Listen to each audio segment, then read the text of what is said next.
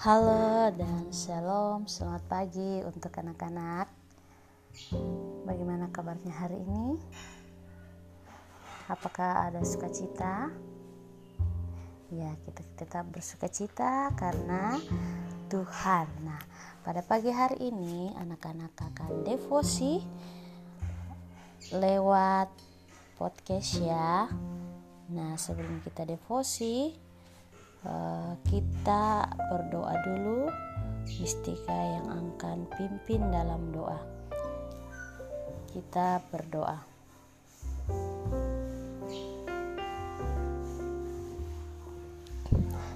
Tuhan Yesus yang baik, kami bersyukur dan berterima kasih di pagi yang indah ini. Tuhan memberikan kekuatan dan kesehatan yang baru bagi kami. Pada pagi hari ini Tuhan kami akan devosi Tuhan Yesus tolong kami berkati kami biarlah firman-Mu yang kami dengar pada pagi hari ini bisa tertanam baik dalam hati kami. Inilah doa kami, kami sudah mengucap syukur dalam anakmu Yesus Kristus. Haleluya. Amin. baik anak-anak pagi hari ini Pembacaan kita di kitab Kejadian pasal 33 ayat 1 sampai ayatnya yang ke-20.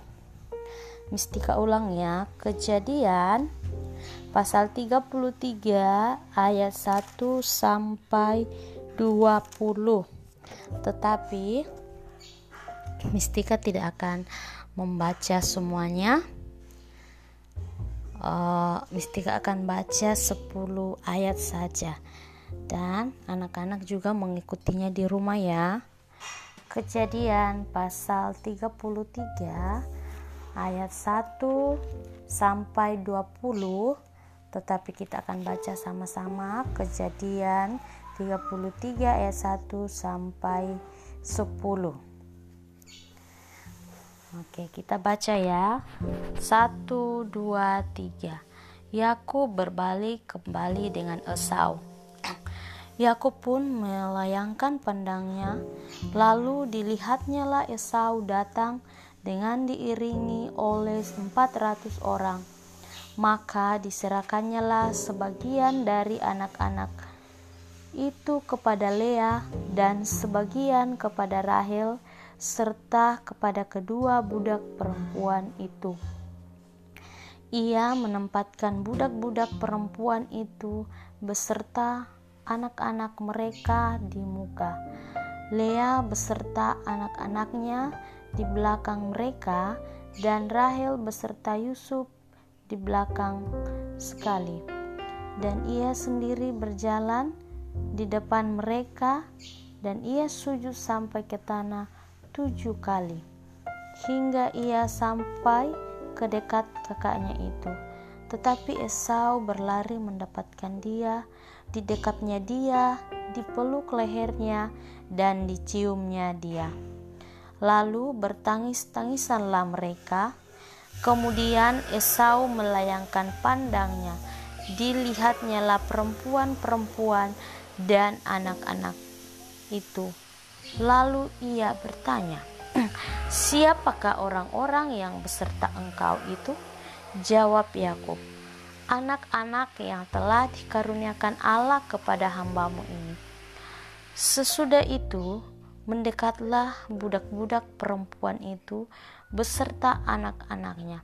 Lalu mereka sujud mendapat jugalah mendekat jugalah Lea beserta anak-anaknya dan mereka pun sujud. Kemudian mendekatlah Yusuf beserta Rahel dan mereka juga sujud. Berkatalah Esau, apakah maksudmu dengan seluruh pasukan yang telah bertemu dengan aku tadi? Jawabnya, untuk mendapat kasih Tuhan Tuanku tetapi kata Esau, aku mempunyai banyak adikku. Peganglah apa yang ada padamu. Tetapi kata Yakub, janganlah demikian. Jika aku telah mendapat kasihmu, terimalah persembahan ini dari tanganku, karena memang melihat mukamu adalah bagiku serasa melihat wajah Allah, dan engkau pun berkenan menyambut aku. Oke, nah, pada pagi hari ini judul renungan kita yaitu Allah Israel yang memimpin. Nah, anak-anak, Tuhan memimpin hati manusia seperti aliran air.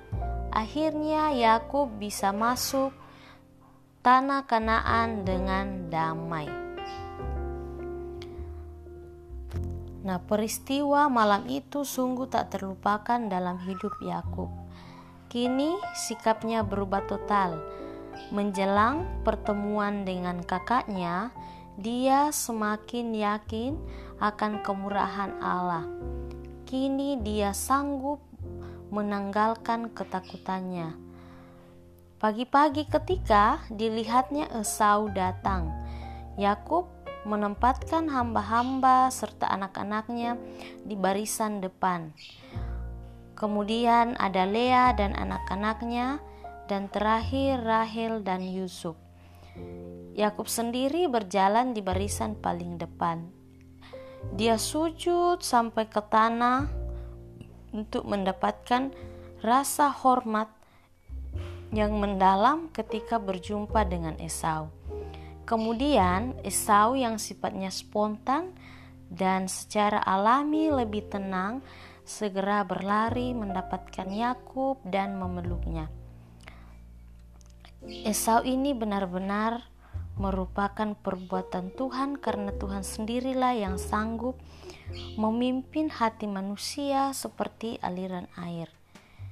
Kalau dia menghendaki Esau berbaikan dengan Yakub, pasti Tuhan akan melembutkan hatinya. Dengan demikian, Tuhan dapat kehendak Tuhan dapat terlaksana, Yakub dapat memasuki tanah Kanaan dengan tenang dan damai. Kemudian Yakub memperkenalkan anggota keluarganya satu demi satu kepada Esau. Di samping itu juga dia menunjukkan berkat Tuhan atas miliknya. Esau benar-benar bersikap baik terhadap Yakub. Dia tidak mau menerima hadiah yang dikirim oleh adiknya itu karena karena ternyata kehidupan Esau juga diberkati Tuhan. Tetapi Yakub mendesaknya berulang kali sampai akhirnya Esau bersedia menerimanya. Esau juga menawarkan untuk pergi bersama-sama ke Kanaan. Kalau Yakub atau kalau Yakub tidak mau, ditawarkannya beberapa orang untuk mengawal. Yakub dengan sopan menolak tawaran kebaikan kakaknya itu dengan alasan-alasan masih kecil, juga banyak kambing dombanya yang harus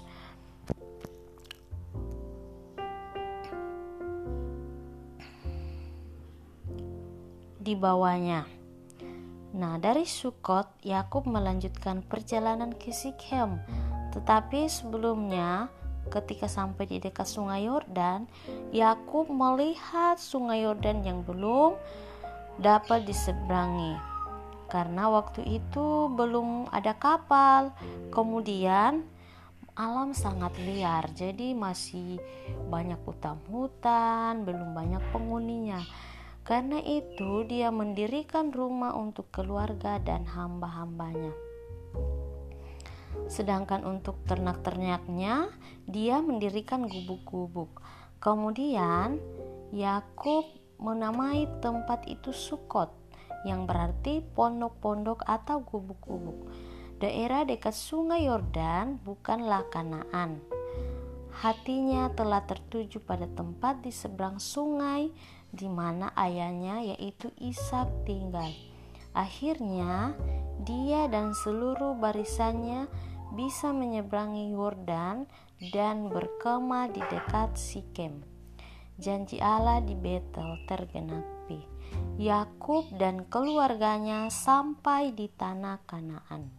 Selanjutnya, Yakub membeli sebidang tanah dari anak-anak Hemor, penguasa di Sikem. Dia di sana dia mendirikan tenda dan membangun mesbah Tuhan dan menamanya Allah itu Israel. Nah, itu mengingatkan Yakub dan orang-orang yang dengannya Yakub bergumul, orang yang telah membuatnya menang. Dialah Allah yang maha tinggi yang membawa dia ke Kanaan. Nah, walau belum merupakan penggenapan penuh atas sumpah yang diucapkan Yakub sebelumnya untuk kembali ke Betel dan menyembah Tuhan, tetapi Yakub sudah mendirikan misbah. Ini menunjukkan bahwa Yakub mengakui Tuhan yang telah memimpin dia dan sudah bergulat melawan dia serta memberikan kepadanya hak istimewa untuk mengalahkannya. Dan sekarang dia memimpin Yakub masuk ke Kanaan. Nah, sebagai orang percaya kita harus mempunyai sikap seperti itu. Meskipun Tuhan harus melawan kita karena dosa-dosa kita, dia juga membiarkan dirinya berdamai dengan kita melalui doa-doa kita. Bahkan Allah bersedia memberikan berkatnya yang melimpah kepada kita.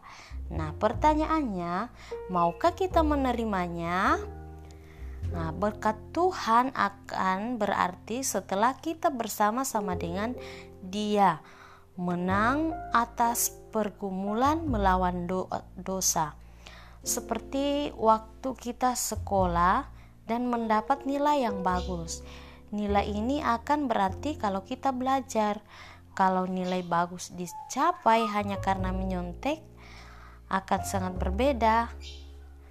Nah, peristiwa di Yabok sama sekali bukan menunjukkan kehebatan Yakub, tetapi keajaiban Allah yang dinyatakannya kepada orang-orang berdosa seperti Yakub dan kita.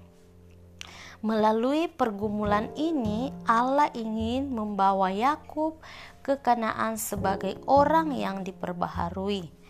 Setiap orang percaya harus mengalami proses pergumulan dan pembaharuan sampai masuk ke Kanaan yang sejati.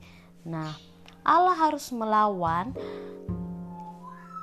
kita karena dosa-dosa kita, tetapi Dia juga memulai perdamaian dengan kita di dalam doa-doa kita, dan Dia memberikan berkatnya yang penuh kepada kita.